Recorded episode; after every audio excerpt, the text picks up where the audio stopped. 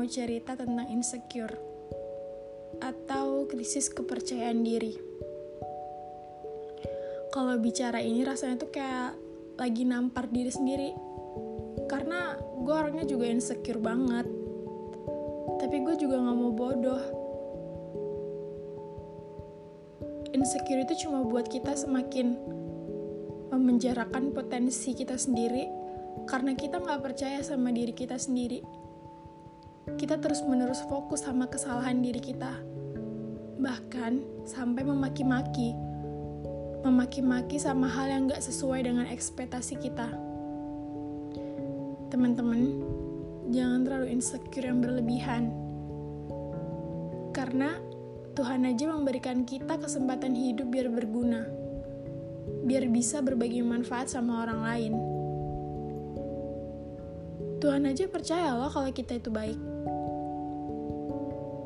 masa kita ngeraguin diri kita sendiri? Karena fitrahnya manusia terlahir baik. Buktiin kalau lo bisa jadi orang baik. Mungkin lo bisa mengubah ekspekt ekspektasi lo kalau orang yang sempurna itu orang yang punya segalanya, orang yang punya apa aja. Tapi itu hal yang salah. Karena ketika mas kita masih bisa makan, kita masih sehat, kita masih bisa melaksanakan ibadah dan kita masih bisa merasakan sedih, merasakan bahagia. Fix banget. Kita masih sempurna.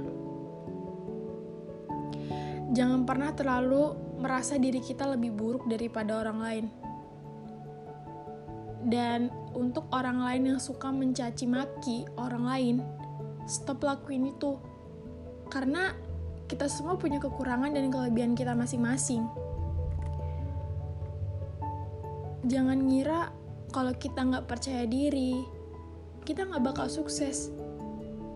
Kita bisa kok merubah itu semuanya sebelum waktunya. Sebelum waktunya maksudnya apa sih?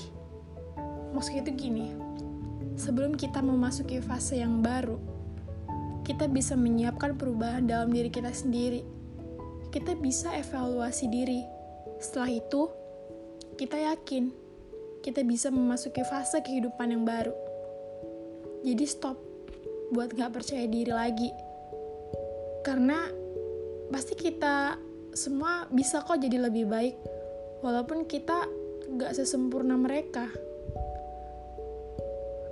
Gue cuma mau ngingetin, jangan lupa untuk selalu bersyukur Semangat. Ayo raih impian kita. Lihat ke depan ya. Jangan terus lihat ke belakang.